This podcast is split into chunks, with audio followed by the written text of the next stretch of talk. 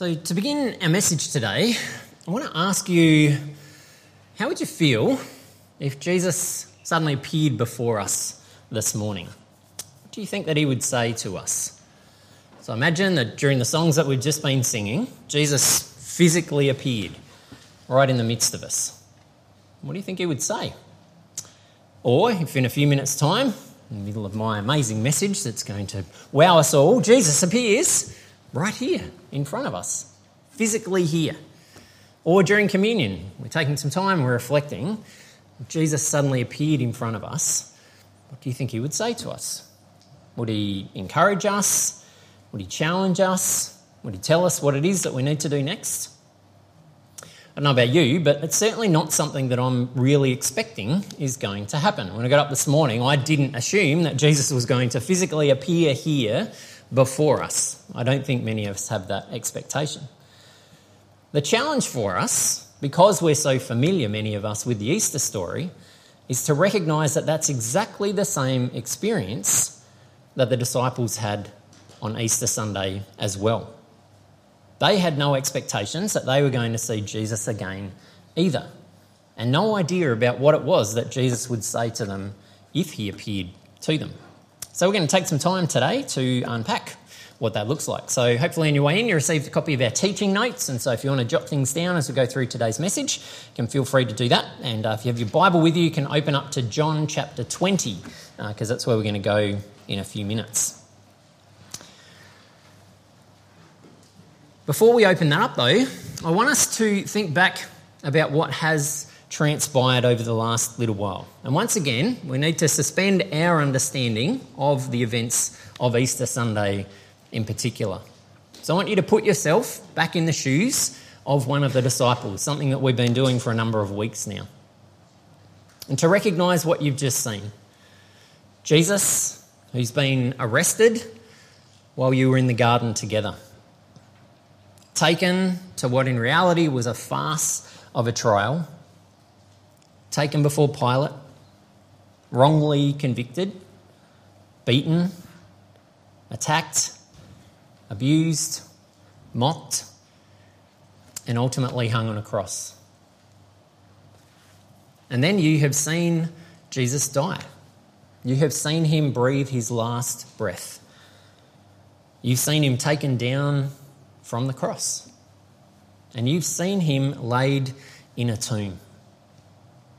You've seen them roll this gigantic, massive stone in front of the opening so that there was no chance that anyone could get in there. And you've seen these two Roman soldiers who've been stationed as guards in front of the tomb. As we reflected on at our Good Friday service, if you're one of the disciples, those words that Jesus spoke, it is finished, are ringing very true for you. It's finished. It's over. It's done. There is no more. All of your hopes, all of your dreams, all gone, all ruined. Everything that you were expecting, everything that you were hoping for, has disappeared. You make your way through Easter Saturday with a complete sense of darkness and emptiness and hopelessness. You have no sense of expectation, as many of us had yesterday, about being able to come and celebrate anything.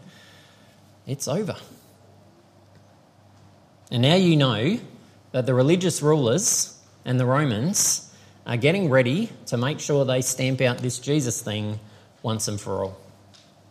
Now that they have killed Jesus, they want to get rid of all of those who were saying the things that they were saying about Jesus. And you're one of them. And so you know that they're coming for you next. That's where we pick things up today in John chapter 20, starting at verse 19. That Sunday evening, the disciples were meeting behind locked doors because they were afraid of the Jewish leaders. It's not a big surprise to us that that would be true, that they would have gone into a secret location and locked the door. Probably had someone stationed there and hope against hope that they're not found. They are terrified. All the things that we unpacked through our last series about the things that Jesus had said about the trials and the troubles that are about to come their way, the persecution that they're about to face, All of that has become very, very real for them. Now, in the midst of all of that, these strange things have happened today. A couple of the women who also followed Jesus had gone over to the tomb in the morning to finalise Jesus' body for burial and discovered that he wasn't there. They came back and said that they'd actually met Jesus and that they'd talked to Jesus. Peter and John have run over to the tomb as well, and they've also seen that Jesus' body isn't there anymore. So there's a lot of confusion for you about what on earth all of that means. But probably your biggest suspicion is that the rumour that the religious leaders were about to start that someone had stolen the body. Your assumption is probably that that was the religious, religious leaders or the Romans who had done that. Taken the body, done something with it, more pain, more hurt that you were now going to have to go through. But what if it's true? That Jesus actually is alive. In some ways, there's a sense of excitement about that, but in some ways, there's a huge sense of fear about that as well. Because the last thing that the religious rulers and that the Romans would be looking for is a bunch of people wandering around saying, Yeah, we know that you killed Jesus, but actually, he's alive again. They're not going to be excited about that whatsoever. You certainly don't want to stir up even more trouble than what you're already facing. And so imagine the feeling that was in this locked room that night confusion, fear, disorientation, uncertainty. Imagine how that would have felt to be with the disciples. Well, then we read that suddenly Jesus was standing there among them. Peace be with you, he said. How would you react if that happened? Jesus suddenly appears in front of you. Now remember, the doors are locked. This is not Jesus has knocked on the door and someone's gone and opened him and welcomed him in. Just like that, Jesus has appeared in front of you. What would you be thinking? Certainly be shocked, surprised, rubbing your eyes. Is this like really? Is this, can, can this actually be Jesus? Can it really be true? And what does Jesus say? These profound words Peace be with you. This is the core of the message of Jesus. This word, peace. This beautiful word, Jewish word, shalom, that we've translated as peace. Shalom means life the way that it's supposed to be, life the way that God always created and designed it to be. Living in a full relationship with God, a full, complete relationship with each other, a full and complete relationship with creation. Nothing between us, no barriers whatsoever. A deep sense of unity, a deep sense of joy, a deep sense of awe, and a deep sense of wonder. All of that is wrapped up in this beautiful word shalom that we translate as peace. Jesus comes and says, May that be your experience in this moment. Now, it's important to recognise that nothing at this point has actually changed about the circumstances that the disciples are in. They're still locked away inside of their room. The religious leaders and the Romans haven't changed their minds or their perspectives or their thoughts about what's about to unfold. The danger is very, very real to them, just as it was minutes ago. And yet Jesus comes and offers them peace, shalom, even in the midst of their circumstances even in the midst of the challenges that they're going through, even in the midst of their troubles, as we've focused on a lot over the last few weeks. This beautiful reminder that peace is available to us not because our circumstances all sort themselves out, but peace is available because of Jesus' presence. That's it. When we know that Jesus is with us, we get to experience peace. In verse 20, as Jesus spoke, he showed them the wounds in his hands and his side. This is a really important thing for us to recognize that this is the body of Jesus, the resurrected, come back to life, actual physical body of Jesus. This is not a ghost, this is not an apparition, this is not a hologram that's appeared in front of them. This is Jesus. Alive, real, resurrected. But it's important to recognize that Jesus still carries the wounds of the sacrifice that he's made. Jesus' resurrection doesn't mean that all of the pain that he's gone through is forgotten, is washed over, is glossed over. It's fascinating to recognize that those scars in Jesus' hands and his side are now forever a part of who Jesus is. He carries those scars with him in his resurrected body, in his victory as he moves forward. In the second half of verse 20, we read that the disciples were filled with joy when they saw the Lord. And you can kind of imagine that that might be a mild understatement. They were filled with joy. Joy at being able to see Jesus again. Joy that everything isn't over and finished. Joy that Jesus is alive. Joy that the things that Jesus said that seem so outrageous and hard to believe are actually true. Joy that you now get to spend more time with Jesus. If you were one of the disciples, you would be ecstatic about the reality that Jesus was here in front of you. And then in verse 21, again, Jesus said, Peace be with you. As the Father has sent me, so I am sending you. Then he breathed on them and said, Receive the Holy Spirit. Again, Jesus says, May you experience shalom. But then he says, As the Father has sent me, now I'm sending you. It's over to you now. It's your responsibility to take this message of peace and to tell other people about what's happened, to show and share the message of the kingdom, the message of peace, the life of peace with all of those that you meet and that you encounter. But you're not having to do that alone. Jesus breathes the Holy Spirit on them the counselor, the truth bearer, the encourager, the convictor that we reflected on in our last series. We recognise that there's a far more profound experience of the Holy Spirit that's coming for them in a little while. But even in this moment, Jesus breathes the Holy Spirit into them so that they're equipped to be able to do the work that He's got for them to do. So, this weekend, we have been taking some time to reflect on these words, it is finished, that Jesus utters. And on Friday, we talked about how we can understand it as that sense of finality it's finished, it's over, it's done. But also that it is finished can mean complete, it's accomplished, it's taken care of, it's paid in full. But what we recognise and celebrate today is that for the disciples, nothing was finished. In fact, this was just the beginning. Because Jesus has fulfilled everything that he said that he was going to do, now their real work begins. Now they get the privilege of being able to share the message of Jesus, being sent out. It isn't finished, it's just getting started for them. And so that's the question for us to reflect on this Easter Sunday. As we reflect on everything that's happened, is our perception of what happened that it is something that's finished.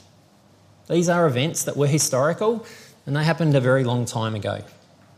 Yes, we get to reflect on Jesus' death and his resurrection and the experiences that the disciples had, but that's it. It was these things that happened a long time ago and it's finished. Or is there actually something more to that? Do we recognise that because Jesus' work is finished, complete, enough, there is so much more for us as well? And to be able to reflect on this a little bit more, wanted to share something that came across my email a couple of weeks ago as I was preparing for Easter, I thought was extremely helpful. Was the idea of a life arc. And the idea is that if we think about the culture around us, our life arc generally looks a bit like this that we're born, we're a toddler, then we're a child, we grow into a teenager, and then we kind of move into our 20s, 30s, 40s, maybe 50s, and somewhere around there we hit our peak. So if we're an athlete, somewhere in our late 20s, early 30s, that's our peak of fitness. in our careers. We might think as we get into our 40s, 50s, that might be what our peak is. In terms of having our lives together and having things under control, somewhere around middle age, there's a peak there. And then our culture tells us that then there's this gradual decline that kicks in at that point until we make our way to the end of our life. If we look at so many of the messages that we're told in our culture, that's what the understanding is. We're born, we grow up, we peak, and then it's a gradual decline until the end. As Jesus does so often, he flips this on its head. And we can recognize that actually Jesus' life curve might look upside down. Because we recognize that Jesus existed before time in a full, complete relationship Father, Son, and Holy Spirit before anything was created, before time even began.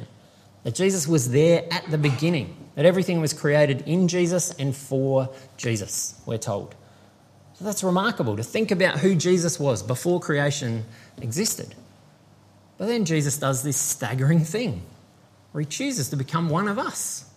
And think about how limiting that is for Jesus. Downward curve as he takes on human flesh, becomes a little tiny baby, goes through all the experiences that we go through as a part of this broken world that we live in. And then for Jesus, as we've reflected on through this last week, his life is brutally ended. And the last parts of his life are so hard for us to navigate through and to recognize what Jesus experienced. In so many ways, Jesus' life curve kind of goes down and then bottoms out. But today we get to celebrate that that isn't the end of the curve. In actual fact, what happens at that point is that it picks up and it picks up rapidly.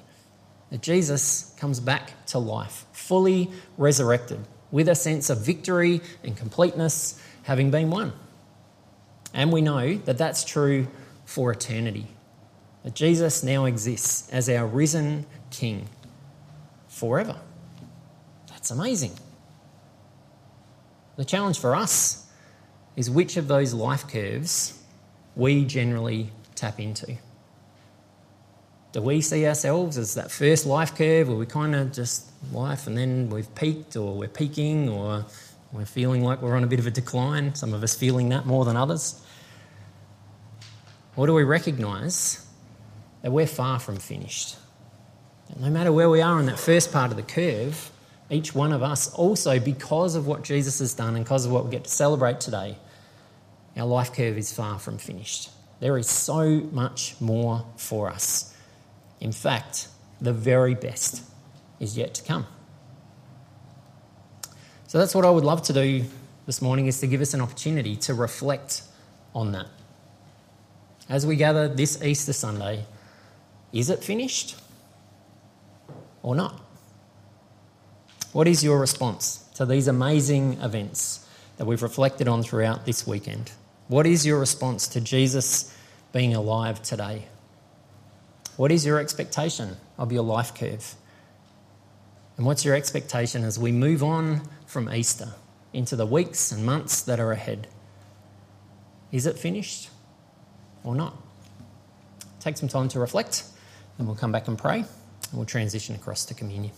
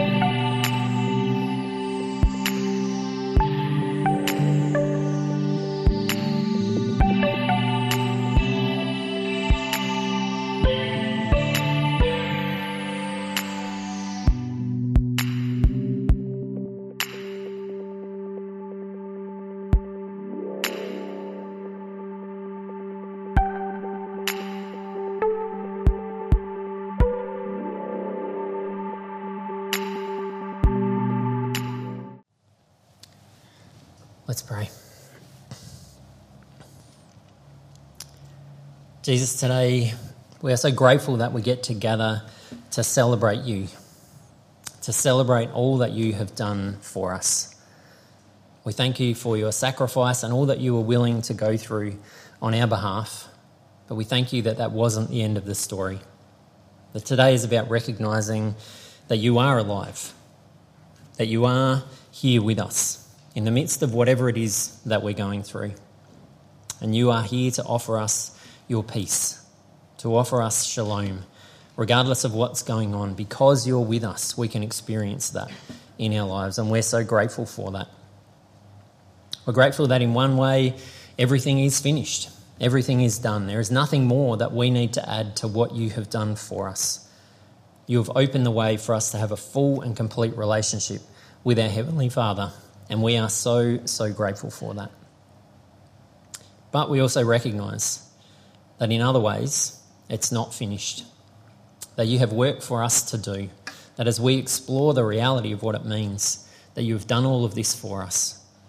As we embrace the challenge that you have called us to be the people who are your peace bearers, the ones who go out into this world and share your message of peace and help people to encounter your message of peace we are so grateful that you empower us through your Holy Spirit to be able to do that and that it's not finished.